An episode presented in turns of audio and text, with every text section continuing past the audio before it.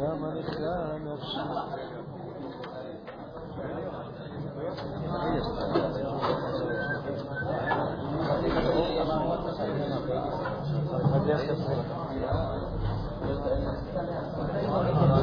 לכולם, נחכה שיגמרו הפרסומות ונתחיל. קונטיגו, הכוס. של המכיניסטים. כמו ג'ישון, אותו דבר. אני מחכה שאנשים יתיישבו. כולם יתיישבו. כאילו, יש לי שעון אלגנט, אבל כאילו, אם אתה מכינה. כן, אני איתו? זה הקסם. זה גם כוס איכותית וגם מתמלאת מעצמה. זה כמו הקסם של אישה בגרסת הקפה וניל. זה הקסם, הנס, הנס.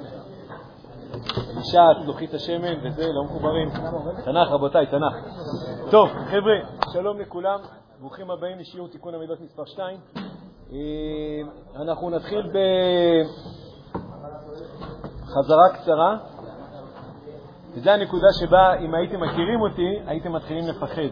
כי כשאני אומר את המילה חזרה קצרה, זה ישר כאילו אומר איזה חצי מהשיעור. אז אני כן מתכוון למילים שאני אומר, אני לא עושה טריקים, אבל לפעמים אני לא מצליח להתגבר על זה, כי לפעמים עולים כל מיני דברים טריים חדשים. בקיצור, אני כן אנסה שזה יהיה חזרה קצרה, רק פשוט צריכה להכניס אותנו לעניינים. אנחנו מדברים על תיקון המידות, כדי, בואו נאפס עוד פעם את המושגים. מידות מה זה? אמרנו את זה בפעם הקודמת. מי שסיכם, אגב, זה רעיון טוב לסכם. מי שסיכם, אולי כתוב לו, מה זה מידת נפש? לא הגדרה אה, משמיים. איך שאני מגיב לסיטואציה. אותם, אותם? איך שאני מגיב באופן אוטומטי. כן, מי זה, מי זה אני? נתנו אולי מש- משהו יותר אה, זה. זה סגנון תגובה של... צורת... אה, זה סגנון תגובה. בכוונה עוד לא אומר אפילו את המילה התנהגות, כי התנהגות תהיה אחד מה... התנהגות זה כבר שאנחנו מזיזים ידיים ורגליים. זה סגנון תגובה. סגנון תגובה של מי? כן, זה, זה נכון שזה שלי. של מי? אה, רגש זה אחת מהחתיכות בתוך המערכת הזאת. סגנון התגובה של כל מי שכתב שבוע שעבר, מהר מסתכל כזה בחור, רגע, הוא אמר את זה מתישהו. הוא אמר את זה, כן, הוא אמר את זה, די בהתחלה. מה זה מידת נפש? אז עכשיו לכתוב, כדי ששבוע הבא אני אשאל את זה שוב, אז לא זה. מידת נפש זה סגנון התגובה ה- אה, של הנפש שלנו, בסדר? אני אומר של הנפש, אני כרגע מבדל את זה מחלקים אחרים. סגנון התגובה האוטומטי של הנפש, הוספתי עוד מילה, האוטומטי של הנפש שלנו, בסדר? למגוון מצבים שאנחנו נמצאים בהם. יש מגוון מצבי חיים שאנחנו נמצאים בהם, והנפש... יופי, היום יום כתבת, זה סגור. יש מגוון מצבים שעוטפים אותנו בחיים שלנו, ולא על כל אחד ואחד מהמצבים האלה אנחנו ממש אה, יושבים ועושים אה, חשיבה ארוכה וכו'. אמרתי לכם אפילו שיש ספרים שהם לא רק ספרים. רוב האנשים בטוחים שרוב ההחלטות שהם מקבלים במשך היום-יום שלהם הן החלטות מושכלות, רציונליות, בכיריות. כשאתה חוקר את זה, אני אומר את זה לא רק כאילו כספרי קודש, גם בספרות החול, כשאתה חוקר את זה, אתה מגלה שזה לרוב, לרוב לא נכון. רוב ההחלטות, או אחוזים גדולים מאוד מההחלטות שלנו, הן בנויות על מידות נפש, על תגובות אוטומטיות, שכבר כאילו אנ- אנחנו מגיבים אוטומטי. סיפרנו, דיברנו בשבוע שעבר, איך המון חברות מסחריות, המון, כמעט כולם, בדיוק משתמשות במנגנון הזה כדי להוציא מאיתנו כסף. כי בגלל שזה מנגנון אוטומטי, אז ברגע שאתה לוחץ על כמה טריגרים, זה מקפיץ אותו וזה קלינג קלינג, מגהץ את הכרטיס, וכשאתה יודע לעשות את זה טוב וכולי, אז אתה משיג מזה הרבה כסף. אז אוקיי, אז זה מידת נפש, התגובה האוטומטית של הנפש שלנו למגוון מצבים. זה מאוד דומיננטי בתוך החיים שלנו. האמת ששבוע שעבר זרקתי לכם מספרים, עכשיו אני קצת אשנה אותם, כי זה גם ככה לא מדעי, אבל זה רק כדי לסבר את האוזן. אם הייתי מחלק את החיים שלנו, את עולם ההחלטות שלנו יומיומי, הייתי נגיד, תדמיינו אה, עוגה, כי זה תמיד נחמד לדמיין עוגה. בואו נדמיין עוגה שהיא כוללת את אה, סך ההחלטות שיש לנו ביום. הייתי שם ככה, להחלטות המושכלות, הבחיריות שלנו, שנובעות מתוך הערכים שלנו, כמה אחוזים הייתי שם לזה? הייתי שם לזה 20 אחוז. 20 אחוז, ואני מפסיד עליך, יועד, אני מפסיד עליך. הייתי שם לזה 20 אחוז. למה אני מתקמצן ואומר מספר קטן? כי אני חושב שבהמון מובנים, המון מההחלטות שלנו, ובוודאי המון מהשיקולים שלנו, גם להחלטות הבחיריות, הן ניזונות משני תחומים אפלים בתוך הנפש שלנו, שאנחנו לא מודעים אליהם, לא, גם לא מודעים ובוודאי לא מנהלים אותם. תחום אחד זה השיעור של יום שני, והתחום השני זה השיעור של יום שלישי. אתם הבנתם שזה סידור מכירות. התחום האחד, 40 אחוז, נעשה את זה כדי שזה יהיה סימטרי, 20 אחוז בחיריות, ערכיות וכו'. 40 אחוז זה התחום של... לא הבנתם את ההקשר עדיין? חשבתי שזה יהיה מובן. השיעור של יום שני, 40% מההחלטות שהולכות לנו ביום הן נובעות מתוך עולם המידות, תודה להבנת ההקשר, נובעות מתוך מידות, אתם תשתפרו, אתם תשתפרו, אני בטוח בזה. נתכנת, כן, נתכנת את המידות. 40% הייתי שם על מידות הנפש, התגובות האוטומטיות שלנו יש להן נתח ענק, ו-40% הנוספים זה שייך לתחום השיעור של יום שלישי. לתחום היצר הרע, תחום החשקים, תחום התאוות, תחום הזה, אוקיי? עכשיו אתה ממשיך ואני הולך לשתות קפה שם בצד. לחלוקה היא סתמית, אין לה שום קשר למציאות. אני לא בטוח שזה המספרים. מה זה בין השיעורים? או, שאלה מצוינת, אבל רגע, אני רוצה עוד פעם לסרטט את העוגה, שאף אחד לא אוכל ממנה, אנחנו כולנו אוכלים אותה כל יום. 20% הייתי שם על הקטע של בחירות מושכלות ערכיות, 20% הייתי שם על זה. ויכול להיות שהייתי יכול להפעיל על זה לשים פחות. 40% זה תגובות אוטומטיות. אה, קר לי, חם לי, הוא עצבן אותי, הוא זה, אני מדוכא, אני שמח, אני זה. 40 זה, זה, שבוע שעבר שמתי לזה יותר אחוזים, כי לא קלטתי שיש עוד, אה, שיש עוד חתיכה, עוד 40 40 זה מידות נפש, זה תגובות אוטומטיות של הנפש, אנחנו בכלל לא חושבים על זה, זה קורה אוטומטית, וזה השיעור שלנו היום. עוד 40 שייך לתחום היצרי שלנו, לתחום החשקים, לתחום התאוות, לתחום הבא לי, לא בא לי, כל המנגנון היצרי שכאילו מתעורר כלפי כל מיני דברים. מה ההבדל בין, יצר, מה ההבדל בין ה-40% האלה ל-40% האלה? שאלה טובה. קודם כל, שאלה טובה. שאלה טובה, כל מי שהיה בשיעור עיון הבין מה הרמז עכשיו? כן. אני חושב שמה ש... אה, בואו, בואו, אה, יודע, סליחה, זה התגובה האוטומטית. התגובה האוטומטית. שאלה טובה, מה אתם אומרים? מידת נפש. תגובה אוטומטית. מה אתה אומר, אלון? איתן. שמה? איתן. לא? איתן, איתן, איתן, סליחה. אני אומר שעל הנפש יהיה הרבה יותר קשה לעבוד מאשר על התמודדות עם היצר הרע. חכה. אוקיי, רגע, אבל בואו רק נסביר, כאילו, מה ההבדל בין המגזרים האלה. זה כמו ליטאים חסידים, כולם חרדים, מה זה משנה? זה לא נכון. כן? לא זוכר את השם. אורל, כן. אז מה ההבדל בין שלנו? לא, רגע, אז אתה שואל את אותה שאלה? לא, אה, אתה שואל עוד שאלה, אתה אומר, יש לנו גם אינסטינקטים. אה, בוא נגיד ככה, אינסטינקטים זה, מה, אינסטינקטים כמו שאני דוחף את היד לאש וישר מזיז אותה אחורה? לא. זה לא קשור למידות נפש. כן, זה גם תגובה אוטומטית, היא לא, היא לא קשורה, היא לא בדיוק, זה לא המנגנון של המידות הנפשיות, זה, זה מנגנון שקיים לך מגיל אפס, לפני, לפני שפיתחת מידות נפש. זה משהו, כן. או you can, כן, אתה מפתח אותם. התפתחת איתם, הם לא, לא, לא, לא ממש נולדת איתם, נולדת עם עקרונות, האמת שלא דיברנו על זה, האמת צריכים לדבר על זה גם. אתה בעיקרון, וואי, אנחנו עושים הרחבות, אמרתי לכם שחזרה לא נגמרת בכמה דקות.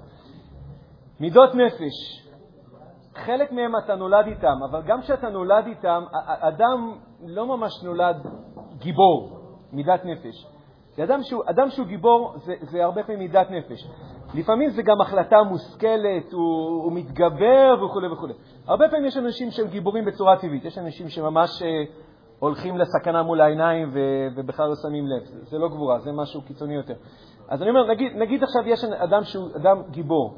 עכשיו, אתה כבר מגיל חמש אתה רואה שהוא גיבור. האם זה אומר שכשהוא נולד הוא היה כזה, טוב, גיבור זה לא דווקא קשור לשירים, האם זה אומר שהוא נולד גיבור? הרמב"ם, כשהוא מדבר על מידות נפש, הוא, הוא, האמת שאני צריך להיזכר בדיוק איך הוא אומר את זה שם. יש יסוד שאתה נולד איתו, הוא ודאי מאוד מאוד מפותח, או לא מפותח, או מפותח הפוך, בחוויית היהדות שלנו. בהקשר הזה צודקים, צודקת הפסיכולוגיה, שאומרת שהמון ממה שאנחנו, זה קשור לחוויה שעברנו בילדות שלנו, כאילו, בילדות הממש צעירה, בתינוקות, אחר כך בילדות. הבית כל כך משפיע עלינו, הדמויות של ההורים כל כך משפיעות עלינו, קצת פחות במה שהן אומרות, הרבה יותר במה שהן עושות, וכו' וכו' וכו'. המון המון חוויות שאנחנו עוברים, הולכים ומשפיעים בנו ויוצרים בנו את הדבר שנקרא מידות נפש. אז יש יסודות שהם טבעיים, מולדים, גנטיים, לא יודע אם הצליחו עדיין למצוא את זה בתוך הגן, אבל יש שם איזשהו יסוד. כאילו, יש, אתה רואה משפחה שחבר'ה שלהם יותר גיבורים. יכול להיות שזה פשוט קשור לחינוך ופחות לגנטיקה, אולי, לא יודע, אבל לא נדבר עכשיו על הדיון הזה, אבל הרבה מאוד ודאי זה, זה סביבתי. מאוד זה סביבתי. חוויות ילדות, צורת החינוך בבית, הדמויות של ההורים, גם אחר כך חוויות בבית ספר, חוויות לאורך השנים, מאוד משפיעות. כן, אדם שהיה באיזה אירוע קשה, זה משפיע עליו, זה יוצר אצלו, לדוגמה, אה, אה, איזשהו פחד, חרדה. חרדה זה סוג של מידת נפש, סוג של תגובה נפשית למצב מסוים. זה לא היה לו כשהוא נולד, זה נוצר אצלו בגיל אה, עשר. בסדר? אז, אז אוקיי, משם נולדות המידות, אמרתי, הן נלמדות, ומכיוון שהן גם נלמדות, הן גם ברות שינוי. זו הבשורה שלנו, כי לא באתי לספר לכם משהו שאי אפשר לשנות. אפשר היה לסגור את הסדרה בשתי שיעורים. יש מידות נפש, you are stuck with them, הם שלנו ובהצלחה. אבל זה לא המצב. הן ברות שינוי, ועל זה אנחנו נדבר בהמשך השיעור. עכשיו, מה ההבדל בין מידות הנפש לבין היצר הרע? נדבר עכשיו, נדבר עכשיו, נדבר עכשיו, נדבר עכשיו, נדבר עכשיו. בוא נגיד את זה ככה, מידות הנפש, בכוונה עושה את המילה, זה התגובות האוטומטיות. זה התגובות האוטומטיות. הן לאו דווקא יצריות, הן לאו דווקא, לאו דווקא רעות, הן לאו דווקא טובות. הם, לפעמים מי שלש אותם זה היה יצר הרע, לפעמים מי שלש אותם זה היה יצר הטוב. זה סוג של מנגנון שיש לנו, שיש לנו בנפש. אגב, אני מוסיף פה משהו על מה שלא אמרנו בשבוע שעבר. הסיבה שיש לנו מידות נפש, לא יודע אם אני קולע למה ש... לסיבה שהקדוש ברוך הוא יצר את זה, אבל ככה זה נראה, שהסיבה שיש לנו מידות נפש זה כי אם על כל דבר היינו צריכים לעשות החלטה מושכלת, כל פרט בחיים שלנו, כל מצב בחיים שלנו, היינו צריכים לקבל החלטה מושכלת, לא היינו עומדים בזה. היינו, אז כאילו, היינו מוצפים בעשרת אלפים, מאה אלף החלטות כאילו ביום. המערכת שלנו הייתה קורסת. לא הייתי מצליח להחליט להיכנס לשיעור, איזו החלטה טובה עשיתם שנכנסתם לשיעור, אלא אם כן זו הייתה מידת נפש. אה, לדוגמה, הפניות לקבל החלטה, יש שיעור, אני רוצה להיכנס אליו, אם הייתם צריכים לקבל החלטה אה, גם במקביל על המזג אוויר, על הזה, על הזה, על הזה, על מיליון דברים שהם בעצם עוטפים אותנו כל הזמן ולאורך היום, המערכת שלנו, היינו, היינו מתחרפנים, שאנחנו, יש לנו פתאום עומס, נכון? שפתאום עוד החלטה ועוד החלטה, אנחנו מרגישים שאנחנו קורסים. תחשבו מה היה קורה לנו מידות נפש, זה חסד אלוקי, שעל המצבים, נקרא לזה הטריוויאליים, הפשוטים, כאילו יש מנגנון אוטומטי שמגיב, ואז אנחנו כאילו משאירים את הזמן איכות, את, ה, את האיכות של הכוחות שלנו, ומשאירים להחלטות המושכלות. זה כאילו, ככה זה, זהו, אני, אני לא משתמש במילה אינסטינקט, כי אינסטינקט, לא יודע, בשפה שלי זה לא, גם לא מילה מקראית, זה קשור לזה שדחפת את היד לאש והזזת אותה אחורה. זה לא לימדו אותך ההורים שלך. זה קרה לך גם משנייה שנולדת. זה כאילו משהו במבנה הגופני. יש כאילו החלטות שהן לא עוברות למוח, אלא הן עוברות ישר ל... לא יודע, מי שזוכר איך זה עובד בביולוגיה, הן עוברות ישר ל... כן, משם, משם מגיעה פקודה, אתה מזיז את זה אחורה. זה בכלל לא עובר, זה אפילו עוד לפני מידות נפש, זה עוד יותר... אה, בגדול יש שלוש מוחות, כאילו, יש את המוח ה... אה, קדם המוח, יש את המוח הלימבטי ויש את אה, גזע המוח וכו', וכל אחד יש לו איזושהי שליטה מסוימת, אפשר לחלק את זה. טוב, אוקיי, אז מידות הנפש, התגובה האוטומטית, העולם החשקים שלנו, שם זה לא בדיוק תגובה אוטומטית, שם יש מערכת שעובדת. שם יש מערכת שעובדת. לאכול, לא לאכול, כאילו, להגיד את המשפט שיוציא אותי גבר אבל יעליב מישהו אחר, או לא להגיד את המשפט. שם יש לנו את אזור הבחירה, ושם אנחנו נמצאים בהתמודדות, כידוע, בין החשקים, מה שמתחשק לי, מה שכיף לי, לא כיף לי, לבין מה שנכון, לא נכון, חשוב, לא חשוב. אז זו הגזרה של 40 והיא קשורה לשיעור של מחר. אגב, למה קראתי לזה אזורים אפלים? כי אני חושב שרוב האנשים לא יודעים את מה שצריכים לדעת על מידות נפש, ורוב האנשים לא יודעים את מה שצריכים לדעת על כל החשקים, היצרים שלהם. מעדיפים לא להתעסק עם זה, מעדיפים כאילו לא להדליק את האור שם בחדר הזה בכלל, כאילו. יש איזה משהו. אני, אני זה הטוב שבי. אני זה הערכים שבי, אני זה שמדבר עכשיו ומרצה, זה אני. המידות נפש שלי, מי יודע בכלל מה זה? ועולם היצרים והחשקים שלי, בוא לא נדליק את האור ונגלה מה יש שם. אני חושב שהרבה מאוד אנשים ככה חיים את החיים שלהם, ואז הם פשוט מסתפקים בחתיכה הכי קטנה של העוגה, והם בטוחים שזה כל האדם, וזה לא כל האדם. ומזה גם נוצרו שני השיעורים האלה. אחד, לדבר על כל הנושא של המידות, ואחד, לדבר על כל הנושא של החשקים. אנחנו לא הולכים לעשות בלאגן, אנחנו פשוט הולכים להדליק את האור ולהבין מה קורה בתוך המערכת, וממילא ללמוד איך אנחנו נוהגים בתוכה. כן. מה זה חשק? המערכת, אבל נדבר על זה יותר מחר, כי זה בעצם הנושא של, אתה יודע מה, נגיד את זה רק בהקשר כאילו כדי להבדיל. החשק זה לא תגובה אוטומטית, חשק זה, זה מערכת נוספת שיש בנו, ש... טוב, אני לא, כאילו, אם אני אגיד עכשיו משפט, אני אראה לכם כאילו תיאבון, אם עשיתי את זה טוב, ואני לא אצליח לפתוח את זה יותר, כי זה ממש הנושא של מחר. אז תיכנס לשיעור מחר, חייבתי אותך, תיכנס לשיעור מחר ותשאל את זה שוב, כאילו, כנראה שאני אגיד את זה בכל מקרה, כי אני רוצה לדבר, מה זה יצר טוב, מה יצר רע, אנחנו צריכים להבין את המערכות האלה. יש שני מערכות, יצר טוב ויצר רע, אנחנו צריכים, חייבים להבין אותם. חייבים להבין אותם, ואנחנו עכשיו מדברים על מידות הנפש. אז אנחנו הולכים, בעזרת השם, להדליק את האור ב-40% האלה, ומחר אנחנו הולכים להדליק את האור. זו סדרה, כן, אל תצפו שהאור ידלק בכל, הזה, בכל המרחב כאילו בשיעור אחד, אנחנו הולכים להדליק את האור עם הזמן. אוקיי, אז זה מידת נפש, ולתקן אותה, הכוונה, אנחנו רוצים לשפר. יש לנו מגוון של מידות, תגובות אוטומטיות, מידות נפש, שהן לא מוצלחות, שהן לא מוצלחות. שאדם הוא, יש לו עמידת, הוא מגיב בפחדנות. הוא נרתע. הוא מגיב בפחדנות. עכשיו בוא נגיד אם אחר כך הוא מתגבר על זה ועושה, אז נגיד זה בסדר. אבל התגובה של הפחדנות, הרבה פעמים אדם ימשיך עם זה, הוא לא ינסה להתגבר על זה. זה מפריע לו, זה תוקע אותו, זה גורם לו לא להתמודד, זה גורם לו, אה, אדם יש, גורם לו לא לדבר בפני אנשים. זה סוג של אה, פחד קהל, בסדר, בנישה מסוימת. הוא היה יכול כל כך לשיר, לתת וכו', יש לו, פחד, זה סוג של מידת נפש, שכשלא עובדים עליה, היא תוקעת את הבן אדם. היא תוקעת, זה כאילו, תקעו לך עכשיו כאילו עוד איזה ברקס, הרימו לך ברקס בתוך האוטו. ועוד מידת נפש לא מתוקנת, הוא גם עצבני, זה עוד ברקס. או מכיוון הפוך, לכל דבר יש לו שני צדדים, נדבר על זה עוד רגע. הוא ותרן, כל דבר בסדר, לא אכפת לי, יאללה. אפשר לקחת לך את זה כך, הוא לא יודע להגיד לא, זה גם מזיק לו. יש מגוון שלם של מידות נפש, כשהן לא מתוקנות, לא מאוזנות, ונדבר עוד רגע לאיפה אנחנו מכוונים, הן גורמות לנו, א', למחירים, דיברנו על זה באריכות שבוע שעבר, יש המון מחירים שאנחנו משלמים, כשמידות נפש לא מתוקנות. סליחה, קדוש ברוך הוא, נתחיל משם. קודם כל זה מצווה מהתורה. הקדוש ברוך הוא מצווה אותנו לתקן את המידות.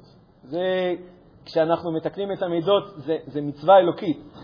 ויש לה גם המון רווחים, הפסדים, אם אתה לא מתקן, ורווחים, אם כן תתקן את המידות נפש שלך. בקיצור, יש המון סיבות למה כן ניכנס לתוך התחום הזה. שנייה, כמובן, אנחנו נשאל איך אנחנו עושים את זה. כן, עד כאן חזרה. עשיתי את זה מהר יחסית. לא, זה מצוין שיש לנו מידות נפש. כשאנחנו הולכים לתקן את המידות, אנחנו לא הולכים להחליף אותן בהחלטה מושכלת. אנחנו, שוב, לא נעמוד בזה. אנחנו הולכים לתקן אותן, לשפר אותן. אני, אבל לא אמרתי שקיבלנו אותה כאילו as is ואם היא טובה. אני יותר אמרתי, היא התפתחה לאורך השנים, ומה לעשות שהיא לא טובה. לא כרגע. אתה שואל את השאלה העקרונית, איך יכול להיות שמשהו כאילו בבריאתנו והוא לא, והוא לא תקין והוא לא נכון? זו שאלה עתיקה.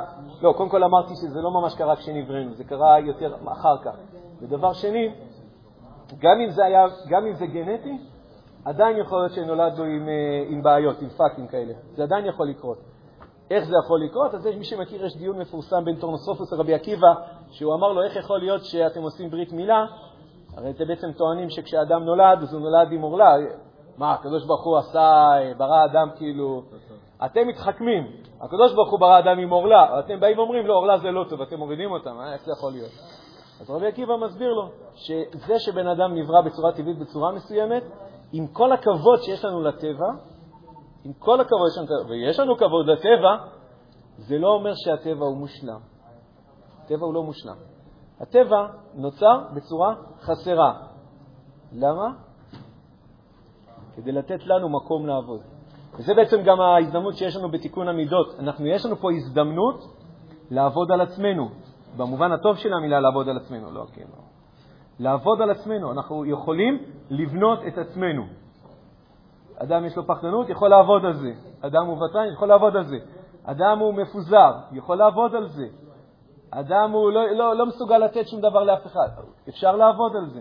וכשאדם עובד על זה, אמרתי, יש לו המון רווחים, מונה הפסדים, מרוויח רווחים, הרווח הכי גדול אולי זה בעובדה שאת עצמך אתה הולך, אתה שותף לקדוש ברוך הוא במעשה הבריאה. אתה הולך, אתם מכירים, אה, כתוב שם, ויעש אדם כאילו, בבריאה. למה לשון רבים ויעש? כאילו הקדוש ברוך הוא נותן לנו, בני אדם, את ההזדמנות להיות שותפים בבריאה הכי גדולה שיש בעולם, וזה אנחנו. אנחנו. אנחנו יכולים להיות שותפים. אז גם אם זה היה גנטי, יכול להיות שנבראנו עם חיסרון. מה עוד שכנראה זה לא גנטי, כנראה זה דברים שצברנו למשך הזמן. אוקיי, עד כאן הייתה חזרה, קומה הבאה.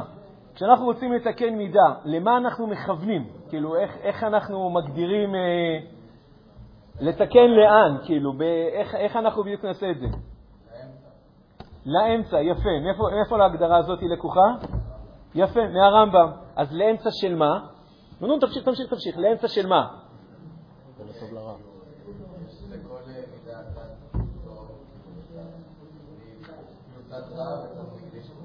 יפה, יפה, שני צדדים רואים. יפה. הרמב"ם, הרמב"ם, כאילו, שזה באמת הברקה, אומר שלמידת נפש, שוב, לתגובה האוטומטית שלנו למצב מסוים שקיים, יש לה שני, יש לה שני תגובות. יש מיליארד תגובות, בסדר? אבל מבחינתנו כרגע נצייר שלוש. נצייר אחת קיצונית פה, אחת קיצונית, אתם יודעים שהיד שלי הולכת לצד השני, אבל דמיינתם את זה. אחת לפה, אחת לפה. שתי תגובות קיצוניות שהן שייכות לאותה סקאלה, כאילו זה הברקה לצייר שהן שייכות לאותה סקאלה, והתיקון, יגיד הרמב"ם, זה ללכת על משהו שבאמצע. בואו ניקח דוגמה. יפה, בדיוק ככה. לא רע טוב ואתה בדרך לשם, אלא רע רע, והאמצע הוא יהיה מתוקן. זה, זה, זה הברקה לצייר את זה בצורה כזאת. הברקה. תקשיבו, זה מודל. לא, לא, לא יודע אם חייבים דווקא לקבל שככה זה נראה, בסדר? אבל אה, זה סוג של מודל שמצייר לך כאילו אה, איפה, איפה, איפה אתה נמצא ביחס לסקאלה. הרמב"ם גם ייקח את זה אחר כך כשיטת עבודה. אבל רגע, בואו נדבר כרגע לאן אנחנו מכוונים, ואז אני רוצה לשתף אתכם באיזו הגדרה אולי מודרנית יותר, בסדר? אה, הגדרה. לאותו עיקרון הזה של הרמב"ם, של שתי קיצוניות. ניקח דוגמה, אדם, אדם, אדם פחדן. עכשיו, פחד זה, זה, זה, כשאני אומר אדם פחדן, זה בטח אומרים לעצמכם, אה, טוב, מדברים, זה כיף שמדברים משהו שלי אין אותו, כי לי אני לא פחדן. זה נכון, יכול להיות שאדם הוא לא פחדן במושג כמו שאנשים רגילים לומר פחדן, הכוונה שמכל אה, יתוש שעובר הוא נבהל. אבל פחדים, לא פחדן, פחדים, יש לנו למכביר, לא משנה כרגע, לתועפותיהם, כאילו לכל המחלקות שלהם. אפילו נגיד הפחד מכישלון, שזה פחד שיש אותו לכולכם, אני עכשיו חותם על זה. יש לנו פחד מכישלון, והוא יושב שם חזק, והוא מאוד משפיע על החיים שלנו, ואנחנו פעם ניקח אותו ונפרק אותו, נפרק גם את הפצצה הזאת. אז אני כרגע, לא, רציתי רק להגיד שאני אומר את המילה פחדן, אז אל תחשבו ש... או פחדנות, או פחדים, זה לא כאילו משהו ש... אה, הוא מדבר על מישהו אחר עכשיו. לא, אני מדבר עליכם, לא רק עליכם, אני גם מדבר עליי. אדם יש לו צד אחד, שנייה רק, שהוא מאוד מאוד מפחד. זה מידת נפש, תגובה נפשית, אוטומטית, אמרתי, נגיד מגוון מצבים או מצב מסוים, הוא מגיב בפחד. הצד הקיצוני, כאילו, של התגובה הזאת יהיה... לא, לא רק לא מפחד, מה זה לא מפחד? אדיש. אדיש? יפה, זה ברמה של חוסר זהירות. הרמב"ם קורא לזה, האמת שבעברית אין לנו שם, כאילו, אתה יודע, יש פחד ויש... הרמב"ם קורא לזה מסור לסכנות. אנחנו קוראים לזה טמבל. לא יודע אם זה גם הגדרה שממצה, אבל הכוונה, הבן אדם לא נורמלי, הוא לא נורמלי, לא הוא, הוא כאילו... לא חושב. אנשים בטעות אומרים שהוא אמיץ, והם טועים, זה לא נכון. מי שנמצא בצד השני זה לא אמיץ. יותר אמיץ מפחדן. הוא, יותר אמיץ מפחדן, אבל למילה אומץ אנחנו כן. נקרא למשהו אחר. הוא, כללי. חסר לו משהו, באמת, חסר לו משהו. כשאתם רואים את כל התמונות האלה שמצטלמים מעל מגדל עם הסלפי, כאילו, כשהם כאילו באוויר, כאילו בגובה של, אה, לא יודע מה, בגובה של 500 מטר, מעל, כאילו, כל מיני דברים הזויים כאלה. אז אה, זה מדליק שרואים את התמונות או את הוידאוים, נכון? כאילו, הם רצים. אני, אני מכיר את הדור, כן, אני יודע. יש את הסרטונים האלה שכל אלה שעושים דברים הזויים. אתה אומר לעצמך, בואנה, אה, זה גבר, איזה אמיץ, וזה. הוא לא אמיץ. הוא חסר לו משהו. הוא, הוא, הוא, הוא, הוא לא קולט מה נמצא פה על כף המאזניים, הוא לא קולט. הוא לא קולט ששנייה אחת שהוא משחרר שנייה את היד, כאילו גם אנחנו, לא- את הסרטונים שלהם כנראה אנחנו לא רואים אותם, אנחנו רואים את האלה שזה נגמר טוב.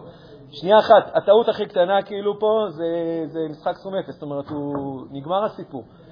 או שהוא לא חס על חייו, או שהוא לא זה, או בדרך כלל זה פשוט אנשים, חסר להם משהו. זה לא נקרא אומץ. אומץ זה אמ- אמיץ, מידת האמצע. אדם שמודע לסכנות, הוא מודע לזה שיש פה זה, הוא לא מפחד, נרתע, בורח, הוא לא דפוק, בכלל לא שוקל שום דבר כי הוא לא מבין מה נמצא כף המאזניים, הוא מבין מה נמצא כף המאזניים, אבל הוא יודע כן להגיב באומץ לב. אומץ לב תהיה מידת האמצע. אז פחדנות מצד אחד, דפיקות במוח מצד שני, ואומץ לב תהיה מידת האמצע. בסדר? דוגמה נוספת. אני מביא דוגמאות שהרמב"ם מביא אותן, אתם... כי, כי, אמיץ זה בן אדם שאומר, אמיץ זה בן אדם, אמיץ זה בן אדם שאומר לעצמו, יש ערך לחיים שלי, יש לי מה לעשות בעולם, ואם אני אסכן את עצמי, זה יהיה בצבא כשאני הולך לעשות פעילות למען עם ישראל, ולא כדי להשיג אה, סלפי ושאחר כך ייתנו לי לייקים. זה כאילו... אני אומר, כן, יש פה, יש פה,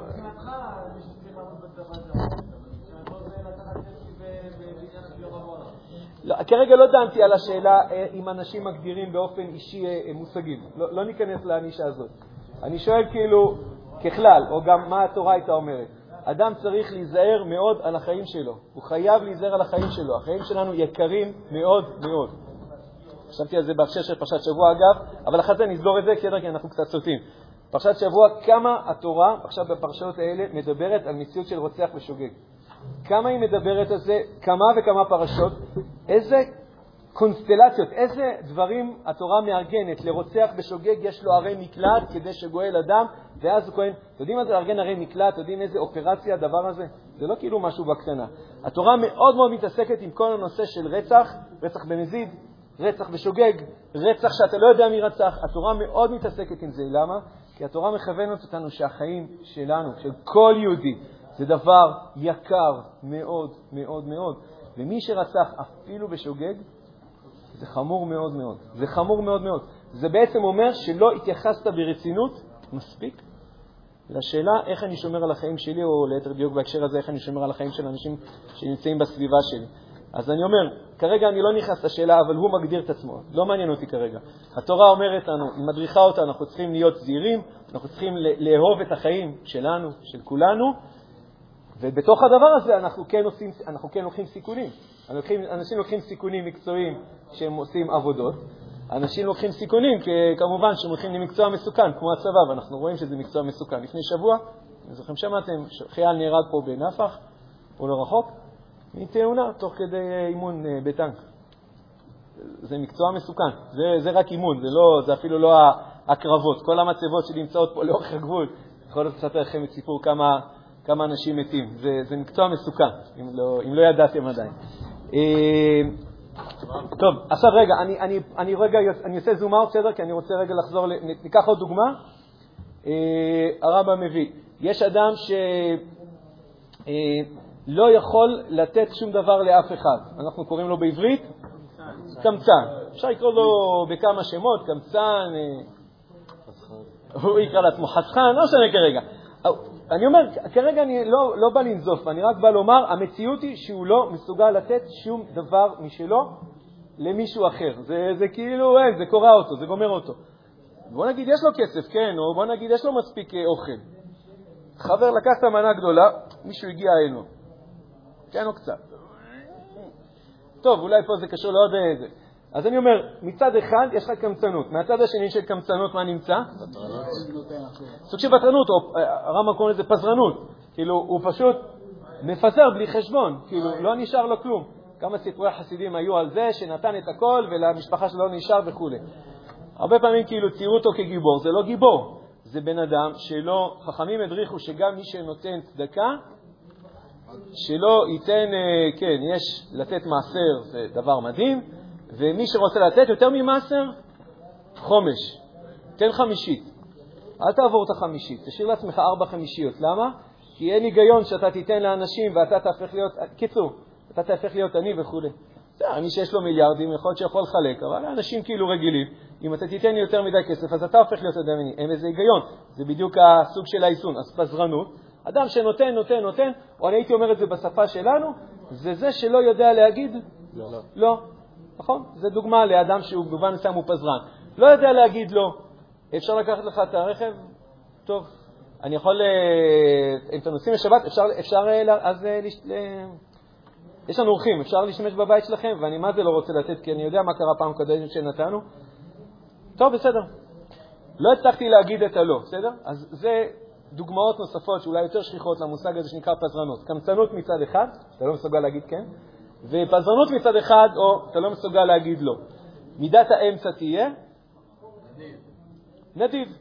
או בואו בוא נרחיב את המשפט הזה, מה זה אומר נדיב? הוא יודע, הוא יודע ב, ב, מתוך שיקול מתי כאילו לתת ומתי כאילו לא לתת, הוא כן, יודע לתת, יש, יש כאן, יש לו איזשהו חשבון, כאילו, הוא רוצה לעזור לאנשים אחרים, הוא גם יודע לשמור לעצמו את מה שהוא צריך וכו', והוא נמצא בצורה מאוזנת. יפה. אז ככה הרמב"ם מגדיר, כשאנחנו רוצים לתקן מידות, אז אנחנו יכולים לחפש מה נמצא פה, מה נמצא פה, ואנחנו מחפשים את המידה המאוזנת. אני רוצה לתת אה, הגדרה מודרנית, מודרנית הכוונה שלי, אה, למושגים האלה של הרמב"ם, מה נמצא בשתי הסקלות, כאילו מה נמצא פה ומה נמצא פה. חוץ מדוגמאות, אני רוצה לתת הגדרות. עכשיו, הגדרות שאני הולך לתת לכם עכשיו, אנחנו הולכים להשתמש בהן הרבה בשיעורים האלה, וגם הרבה בשיעורים של יום שלישי, על יצר הרע, כי זה שני מושגים, שני מושגי יסוד, לא יצר הטוב ויצר רע, אלא שני מושגים אחרים. אני רוצה לדבר על מושג שנקרא ערכים, והמושג שנקרא צרכים. ערכים, מה שנקרא באנגלית values, כאילו, הדברים שאנחנו מעריכים אותם, הדברים החשובים. אהבה זה ערך. אה, נתינה זה ערך. עזרה זה ערך. גבורה, אגב, זה גם כן ערך, בסדר? יש המון המון ערכים שאנחנו קולטים אותם, חיים אותם, שומעים עליהם, מתמלאים מהם, רוצים להיות כמוהם, נוטים להם למנות אותנו. יש ערכים, זה values, בסדר? תזכרו מחר, זה שייך למערכת שנקראת יצר הטוב. יש עוד מושג בתוך החיים, יש לנו שנקרא צרכים. באנגלית, needs, כאילו, הדברים שאנחנו צריכים אותם. מי שמכיר את הפירמידה של מאסלו, שמעתם פעם עליה? פירמידה של מאסלו היא פירמידת הצרכים, היא בעיקר מספרת את הסיפור של הצרכים. היא לא מביאה את כל הצרכים, אבל היא מסדרת את זה ככה יפה. יש לנו צורך ב... שמכיר שם למטה, מישהו זוכר? יש צורך באוכל ושתייה, ושיהיה לנו מחסה, שיהיה לנו איפה לגור, ו... וביטחון, כאילו שאני לא חושב שעוד שנייה נכנס מחבל ו... ויורה, בעזרת השם. אה, יש לנו צורך בחב... ב... אה, מוסדות לימוד, היכולת להתפתח יפה. אה, בכסף, כסף במובן הזה הוא מבטא כאילו את הצורך, כסף הוא לא, הוא, הוא לא, זה לא מה שכתוב בפנים. מה שכתוב בפנים זה הביטחון שיהיה לי ולצאצאי ולצאצאי אוכל והיכולת לטוס ב... בחופש. אם מותר לטוס. אז כן, לא, אני רק אומר, בפנים, בתוך הנפש לא כתוב כסף, כתוב הביטחון שאני אוכל, יהיה לי מה לאכול ואני אוכל, יש לי את, ה, את המרחב, כן, להינפש שאני צריך. יש צורך בחברה, אני רוצה, אני רוצה להרגיש שאני שייך, שייך למשפחה, נאהב, שייך לחברה, אני רוצה שיהיה לי, יש לי צורך בחברים, יש לי, וכו' וכו' וכו', יש המון המון צרכים, ערכים וצרכים. עכשיו שימו לב, תגידו לי אגב אם זה עובד טוב, יכול להיות שההגדרה שלי לא מדויקת. נכון, נתנו שתי דוגמאות? ניקח את הדוגמאות שהבאנו, סקאלה, שתי קיצוניות, בואו נראה אם זה מסתדר. כשאדם הוא מאוד קמצן, זוכרים? יש לנו שני מושגים, ערכים, ערכים וצרכים. כשאדם הוא מאוד קמצן, מה זה אומר? שבמה הוא מאוד מרוכז עכשיו? בעצמו. שוב, שתי מילים, צרכים וערכים. במה זה אומר שהוא מאוד מרוכז עכשיו? בצרכים שלו, נכון? כאילו, לתת למישהו אחר לעשות חסד זה ערך, אבל אדם קמצן, הוא מרוכז רק בצרכים, הוא לא, הוא לא, הוא לא מסוגל כאילו להכיל כרגע ערכים, הוא בצרכים. יש לי צורך בכ- בכסף, יש לי צורך בהישרדות, וזהו, הוא שמה, הוא שמה, זהו, הוא, הוא סגור שם בתוך הדבר הזה. בואו נסתכל בצד השני, אדם שמפזר כאילו, שלא יודע להגיד לא, אז זהו, אז אפשר להגיד שם בשני ניואנסים. אחד, אפשר להגיד שהצרכים שלו דפוקים, כוונה, את, הצ... את הצורך שלו לשמור לעצמו אין לו, או משהו במנגנון שם דפוק, בסדר? מצד אחד. מצד שני, יש גם הרבה פעמים שאולי זה גם נובע מתוך שהוא נמצא מאוד מאוד בערך. לתת, זה טוב לתת לאנשים, ויגידו לה איזה צדיק הוא היה. ו... הוא מאוד מרוכז בערך של נתינה, אבל הלו, בן אדם, יש גם צורך לשמור לעצמך ולמשפחתך, וכאילו אתה הלכת לקיצוניות השנייה. לא לגמרי מדויק, נראה לי שבהרבה מקרים זה, זה עובד. אז על האמצע, לאמצע אנחנו הולכים. לאן אנחנו מכוונים שאנחנו מתקנים מידות? אז בואו נגיד את המילה אמצע, שהיא של הרמב"ם, ובואו נגיד אותה עכשיו אולי בשפה הזאת של צרכים וערכים. אני הייתי אומר שתיקון המידות הכוונה לשמור על הצרכים שלך מתוך, מתוך ערכים. איזון עם הערכים שלך, או להגיד את המשפט הזה הפוך. זה אה, לחיות את הערכים שלך, אבל מתוך איזון עם הצרכים שלך. יפה? אז זה נקרא מידת האמצע. אז לקחנו את ההגדרות, וחוץ מוויזואליות, שרמנו קיצוני, קיצוני, אמצע, נתנו לזה, נראה לי, אפילו פרשנות מודרן, כאילו, פרשנות בשפה שלנו. הכוונה, מידת נפש מתוקנת, זאת אומרת שאנחנו מגיבים בצורה שהיא מאזנת, בצורה הכי מדויקת והכי נכונה, בין הצרכים שלנו לבין הערכים שלנו, כי את שניהם אנחנו, אנחנו, אנחנו צריכים, את שניהם. אנחנו צריכים צרכים, אנחנו לא, רק תוותר כמה שיותר יותר טוב, לא נכון. אה, רק תשמור לעצמך כמה שיותר, לא נכון. תשמור לעצמך ותדע מתי נותנים לאחרים. תיתן לאחרים ותדע מתי לשמור לעצמך. פחדן לעומת אה, אה, אדם שכאילו שלא רואה, הפחדן הוא כל כולו מרוכז בצרכים שלו. אז זה שהוא זה, הוא כל כולו מרוכז, לא יודע אם יש לזה ערך, סלפי, אבל בצרכים שלו ודאי הוא לא מרוכז. הוא משהו לא מאוזן אצלו. הוא לא יודע כאילו איך לאזן את האיזון הנכון וכו'. לשם אנחנו מכוונים, בסדר? תיקון המידות, אנחנו מנסים להתכוון לערכים שמאוזנים עם צורך, או צורך שמאוזן עם ערך. עד כאן טוב? עברנו לשלב הבא. לחזור על זה שוב, כשאנחנו מדברים על תיקון המידות, אה, אה, מה, מה, אני מחפש לזה איזושהי הגדרה מסוימת. לא, היא לא, לא בטוח שהיא כזה חשובה, אבל בואו נוסיף אותה. למה אנחנו מכוונים כשאנחנו רוצים תיקון המידות? אתה יכול להגיד שאני לא אהיה פחדן. כן, לא תהיה פחדן, אבל מה כן תהיה? בואו ננסה להבין מה כן. אז לא להיות פחדן, הכוונה, אפשר להגיד פשוט להיות אמיץ, או נגיד במילים אחרות, מה זה אומר להיות אמיץ?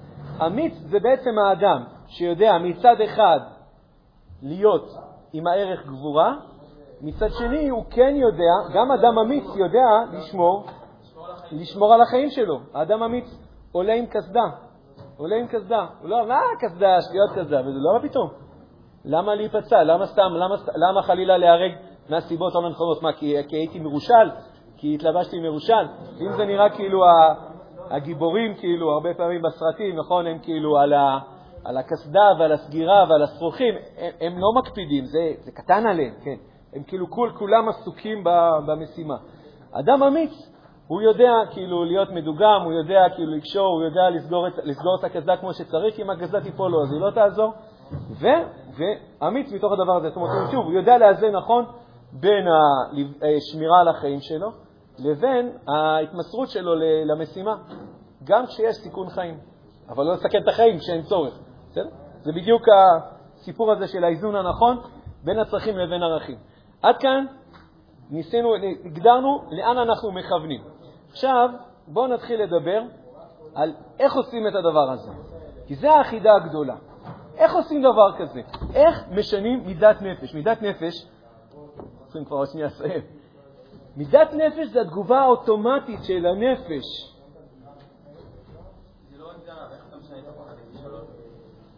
זו אותה שאלה, כן, זה לא, אתה לא הוספת עליי שום דבר, זו אותה שאלה.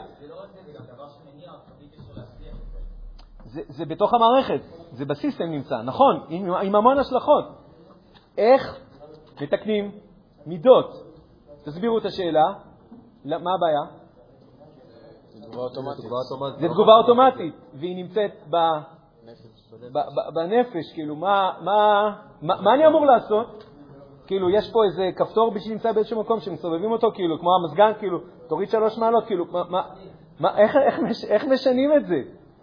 קודם כל, איך משנים משהו נפשי? זה קודם כל חידה.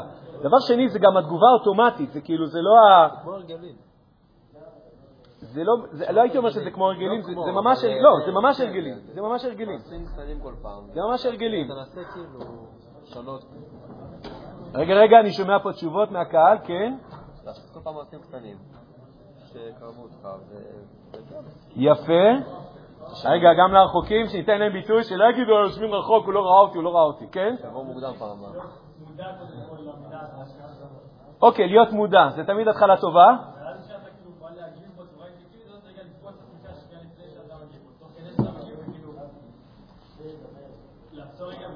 זהו. מה שיוצא, אתה מרגיש שיוצא, אתה... אוקיי. אני אגיד לך רק מה- מה- מה- מה הקשיא, מה הקושייה, את- את- אתה מציע, את השם רק? מעיין?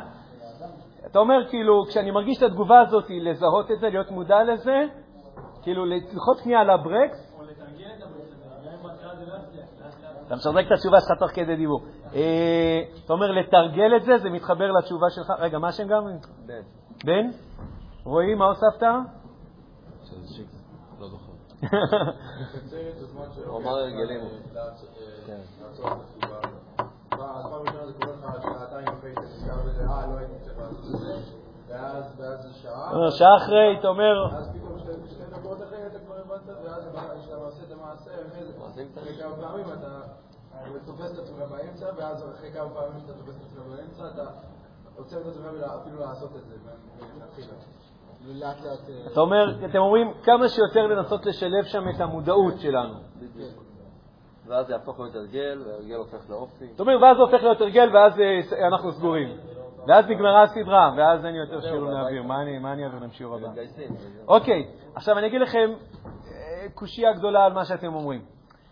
קודם כל זה נכון, המודעות שלנו תהיה, יהיה לה חלק שם איך שלא יהיה. תמיד המודעות תהיה לה חלק. ואני אומר את זה כי, כי באמת גם המסעדת ישרים יגיד שהדבר הראשון של שינוי מתחיל מהעובדה שבן אדם קודם כל נהיה מודע. כי אמרתי לכם שבצורה אינסטינקטיבית אנשים בעצם מעדיפים לא להיות מודעים. אני קורא לזה לא להדליק את האור בחדר הזה, להשאיר אותו חשוך. אז להדליק את האור בחדר, אתה אומר, גבי, שעתיים אחרי, להגיד, וואי, הגבתי לא נכון, חצי שעה אחרי, דקה אחרי, אולי מתישהו הדקה אחרי תהפך להיות דקה לפני. לא יודע אם זה כל כך יצליח, כי אמרתי, זה התגובות האוטומטיות, אנחנו גם לא צופים תמיד את המצבים, כאילו, קרה מצב מסוים, הגבנו. זה כאילו, זה תגובה מהירה. יכול להיות. שהמודעות שלנו תיכנס לתמונה אה, חצי שנייה אחרי, ש...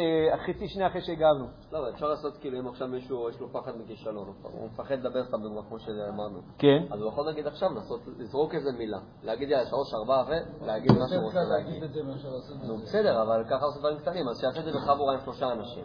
אין לו חייב את זה עם אמא שלו.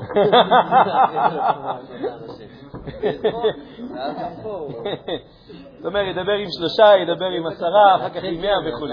להתחיל בקטן. יפה. יפה.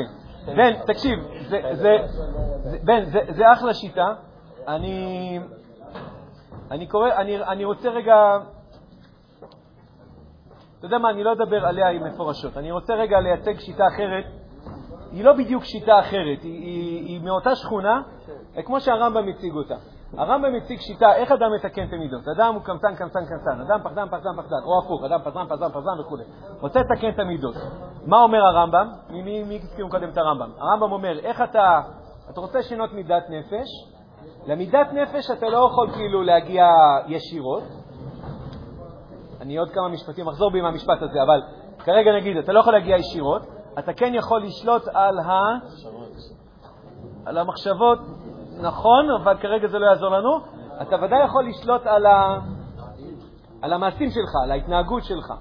אז הרמב"ם יגיד טריק כזה. זה לא טריק, זה אמיתי מאוד. הרמב"ם יעשה טריק כזה.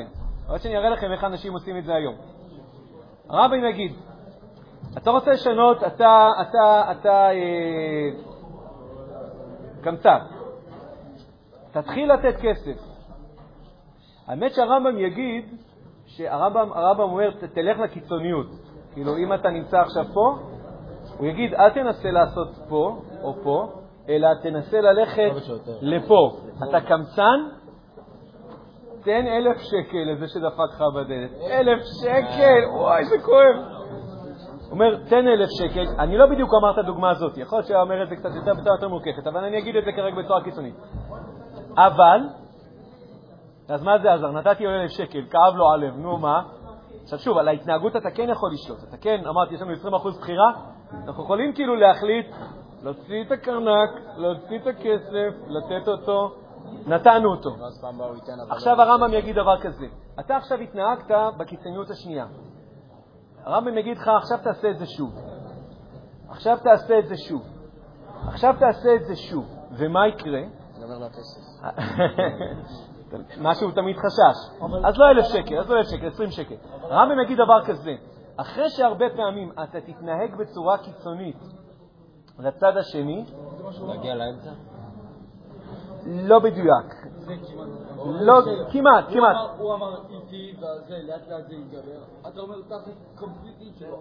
כן, תעשה קיצוניות, תעשה את זה עוד פעם, תעשה את זה עוד פעם, תעשה את זה עוד פעם, תעשה את זה עוד פעם, ומה קורה? אז חוץ מיגמר הכסף לא ייגמר הכסף. אבל מה יקרה עם מידות הנפש? מה שאומר הרמב"ם זה יקרה הנס הבא. הרבה פעמים אנחנו יודעים שכאילו מתוך האדם שיש, אדם מתנהג לפי הנפש שלו. אומר הרמב"ם, אבל זה גם עובד הפוך. ההתנהגות של האדם משפיעה על מידות הנפש שלו.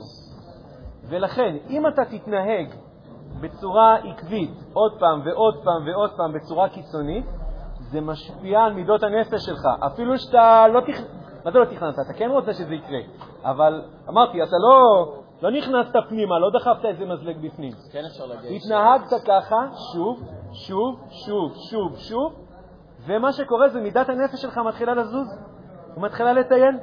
אתה פתאום נהיה יותר- יותר, זה נהיה לך יותר קל, יותר קל, יותר קל. אומר הרמב"ם, כשאתה מרגיש שאתה מגיע לזה, אתה יכול בחזרה את ההתנהגות שלך לאזן אותה. קרי, לדוגמה, בהתחלה כל מי שמבקש ממך, אתם יודעים מה, זה לא דווקא קשור לסכום כסף. בהתחלה כל מי שמבקש ממך, תיתן לו, ובהמשך תיתן רק למי שאתה חושב שבאמת מגיע לו. יש כזה לכל מיני ב- בתחנה המרכזית. לרובם לא, לא מגיע כסף. אבל מכיוון שאתה כרגע עובד על תיקון המידות, מבחינתך אתה צריך להתאמן, שכל פעם שמישהו מבקש ממך, אתה נותן לו, אתה נותן לו, אתה יודע מה? תעשה את זה עם חיוך אפילו. אני שמח לתת לך, תעשה את זה with a smile, תעשה את זה עם חיוך. עוד פעם, עוד פעם, עוד פעם, עוד פעם, עוד פעם, עוד פעם, והקסם מתחיל, הקסם קורה. מידת הנפש מתחילה לזוז, והיא מתחילה להיות מתוקנת. משתמשים בזה היום? לא. לא כל כך, אבל כן, כן, אנשים כן מנסים לעשות את זה היום. מי מנסה לדוגמה להשתמש בשיטה כזאת? כן, כן, של להתנהג בצורה קיצונית כדי שמידת הנפש תשתנה.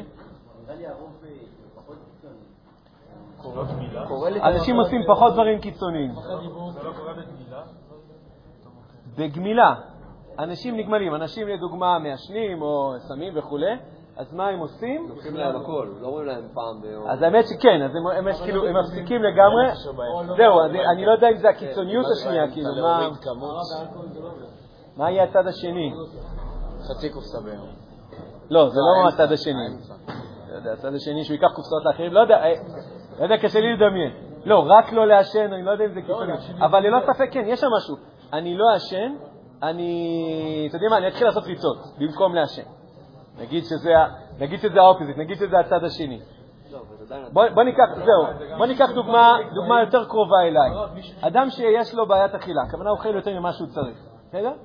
והוא רוצה עכשיו לעשות תיקון, אז, אז הוא לא גובע ברעב, הוא עושה את, את הדבר שכמעט קרוב לזה, הוא עושה דיאטה.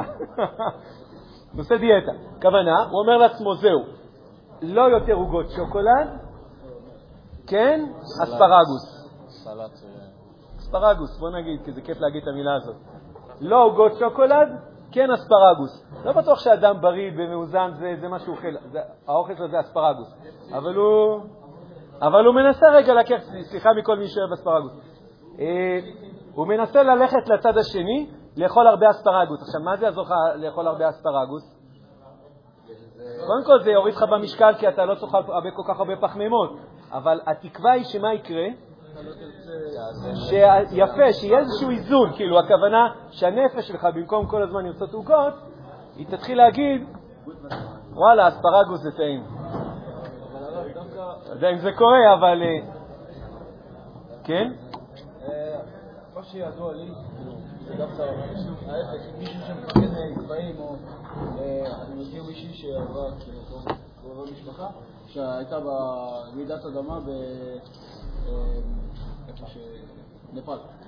כן, בנפאל כן. לפני כמה שנים, עבר עשר, משהו כזה שנים, ולא יכלה להיכנס, כאילו, לא יכלה לעלות על דברים שזזים. בכלל, אם זה זז, כאילו, אם זה גשר, כאילו, של ילדים, מה, לא משנה מה, לא יכלה. כן. היא הייתה פשוט אה, מתפוצצת. וכאילו, אבא שלי שעבר איזה קורס, אה, NLP, אם אתם אה, אומר בדיוק, כאילו, הדרך לתקן את זה, זה דווקא לאט לאט, כאילו, תהליך, אה, טיפה, משהו ש... תלוי יפה. אז בגלל זה, לכן, למה אמרתי שזה לא בדיוק מה שבן הציע? כי מה שבן הציע זו הייתה גרסה מרוככת, משודרגת, ויש מצב שיותר תבוא. בכוונה לא לקחתי את הדוגמה הזאת. אני לקחתי את הדוגמה שאני חושב שהרמב"ם מביא אותה, אני אגיד לכם גם למה. כי לא רק כי הרמב"ם אמר אותה לפני אלף שנה, אלא כי יש לה עדיין הרבה ייצוג היום. רוב האנשים שחושבים, כשרוצים לעשות שינוי במידות הנפש, קופץ להם הרמב"ם, לאו דווקא כי הם למדו את הרמב"ם, אלא כי זה הרבה פעמים הדבר האוטומטי שעולה לאנשים. אני רוצה, אני רוצה לבדוק את התגובות האוטומטיות שלי לאוכל, מה אני עושה? דיאטה. הכוונה, אני לא אומר אני אתחיל לאכול, אני אתחיל לאכול מאוזן, אתה אומר, אני אלך לאיזשהו צד שני, ומתוך תקווה שזה יגמול אותך מהתאווה לעוגות, איכסה עוגות, כאילו, אה, היידה אספרגוס. עכשיו, לפי אותו מודל, לפי אותו מודל, היינו אומרים לאדם, לדוגמה, שיש לו פחד קהל, מה היינו אומרים לו? איך, איך הוא יתרפא? תדבר מול קהל. אתה, אתה, אתה לא מצליח לדבר מול שמונה אנשים, אין בעיה, תעמוד פה עכשיו, תדבר מול 150 איש, ועכשיו אני... לא בהדרגה, לעלות. ולא פעם לא אחת, אלא, לא ולא, פעם אחת, אלא עשר פעמים, מאה פעמים, אם אתה תעבור את המשוכה הזאת ומאה פעמים אתה תדבר מול קהל, אני, אני רק אומר, זה יעבוד. אני, זה, זה ודאי שזה יעבוד, הרמב"ם אמר שזה עובד. זה עובד, זה מוכח שזה עובד. אממה, יפה, זו הבעיה בשיטה הזאת. זה לא יקרה, יש מצב שזה לא יקרה אפילו פעם אחת. וגם אם זה יקרה פעם, כי אם יש לו בעיה לדבר פה בפני עשרה אנשים, אז עכשיו הוא ידבר בפני אולם שלם, ואם הוא יתבלבל ואם הוא יטעה, וכנראה שזה מה שיקרה לו. אבל הרב, אולי מידע יכול לחזור. אז גם אני אומר, יכול להיות שזה לא יקרה אפילו פעם אחת, וגם אם זה יקרה פעם אחת, אז מה הסיכוי שזה יקרה פעם שנייה? ומעבר לזה, שמה ש... הרי דיאטות, לפי מה שאמרתי, לכאורה דיאטות, היה אמור להיות... אה, השיטה הקלאסית, כן, כל אחד עושה דיאטות, משנה את מידת הנפש שלו, ובא לחיים טובים ארוכים ושלום. מה אחוזי ההצלחה של דיאטות, אתם יודעים? אמרתי לכם את זה. דיברתי יותר מדי. כמה? כן, 95% נכשלים, ולא רק שנכשלים, אלא מוסיפים עוד שני קילו בסוף התהליך. למען יראו וייראו, הכוונה כדי שלא תנסה את זה שוב. זאת אומרת שברוב רוב המקרים, גם דיאטות, ששם אגב כן מתחילים, שם לאנשים כן יש יותר מרץ להתחיל ולאכול אספרגוס, לוותר על עוגות, בסופו של דבר זה נכשל. ולמה זה נכשל? כי מכיוון שאמרנו, מתי כאילו מידת הנפש תשתנה? בפעם הראשונה? לא. לא, בפעם השנייה גם לא. זה דורש המון המון פעמים עד שמידת הנפש מתחילה לזוז. ומה שקורה בדרך כלל, כמו שקורה תמיד, מתי מתחילים דיאטות בעם ישראל? אחרי החגים. אחרי החגים. למה אחרי החגים? כי בחגים אוכלים. כי בחגים, אה, אתה, אתה לא תעמוד בזה. עכשיו, עכשיו אנחנו בעם ישראל, יש לנו כל הזמן חגים. נגמרים החגים, יש חנוכה, נגמר חנוכה, יש חתונה של חבר, יש אה, ט"ו בשבט, יש פורים, יש פסח, יש שבועות, יש זה. טוב, בשלושת השבועות זהו. קיצור, כל הזמן יש לך דברים שמעמידים אותך בניסיונות מיוחדים, ובדיוק הייתה חתונה, ושם לא עמדת בפני העוגה, ואז הכל מתרסק לך, ואתה כאילו מתחיל מההתחלה. אני לא אומר שזה באמת היה צריך להתחיל מההתחלה, אני פשוט מספר את הסיפור מה קורה לרוב האנשים. השיטה הזאת של לנסות ללכת להתנהגות הקיצונית ולעשות אותה המון פעמים, היא עובדת, עוד שנייה אני אגיד לכם איפה זה כן, למי זה כן מצליח, גם היום, אבל היא מאוד קשה ליישום, אפילו בפעם הראשונה, ודבר נוסף, היא, היא מאוד קלה ל... להתבלגנות, כאילו, יש הרבה סיכויים שהיא לא תצליח. ואז יש מפח נפש, כי אתה כל כך הרבה פעמים טחנת את האספרגוס הזה, השקעת כל כך הרבה, ובסוף באיזה חתונה אחת, באיזה חג ראש השנה אחד, הכל הלך לך לפח, לפחות ככה בתחושה. ולכן השיטה הזאת היא עובדת, צריך לזכור אותה, אבל היא מורכבת. כן, רק נזכיר, ובזה אנחנו נסיים, יש גורם אחד בארץ, יש כמה, אבל יש אחד שעושה את זה בהצלחה. יש גורם אחד שמשתמש בשיטת הרמב"ם, ובהצלחה לתיקון המידות. יש גורם אחד, יש מוסד אחד בארץ שמשתמש בשיטת הרמב"ם לתיקון המידות, ובהצלחה אפילו. אברמסון, הם עושים משהו אחר. הרבנות, זה מורכב. הצבא, צבא, שמעתי הצבא, מישהו אמר הצבא, למה הצבא? למה הצבא? זה מה שעושים בטירונות. אה, לתת לו בום. נו, אה, זה שני גורמים, יש שניים. הצבא. למה הצבא? כי הצבא, הצבא לוקח אזר, אזרחים שמנמנים, שבטוחים שהם מה זה טובים, אבל בעצם עוד לא, ורוצה לפתח להם, לדוגמה, לא רק את הכושר הגופני, רוצה לפתח אצלם מידת זריזות. מידת זריזות, בהקשר הצבאי, הכוונה שאומרים לך קפוץ, למה המפקד, לא, לא, לא טוב, קפוץ, קפצת, תגובה אוטומטית, תגובה אוטומטית, תגובה אוטומטית. למה הצבא צריך שתגיב אוטומטית? כי בשדה הקרב, כשהמפקד אומר קופצים, מסתערים, אז טק, זה אוטומטי.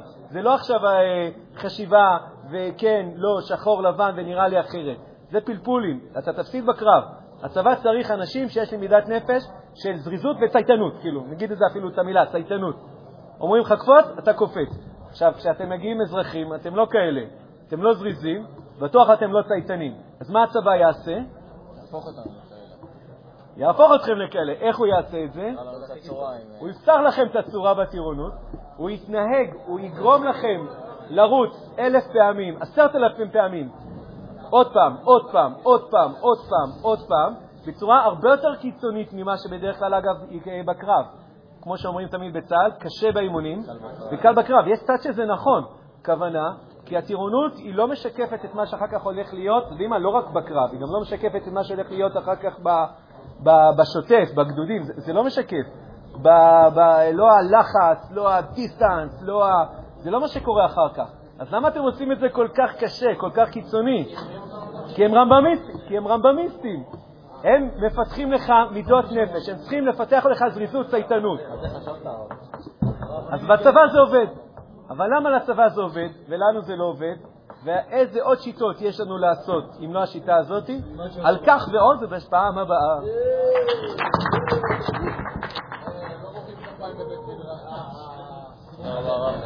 בשמחה. רבה.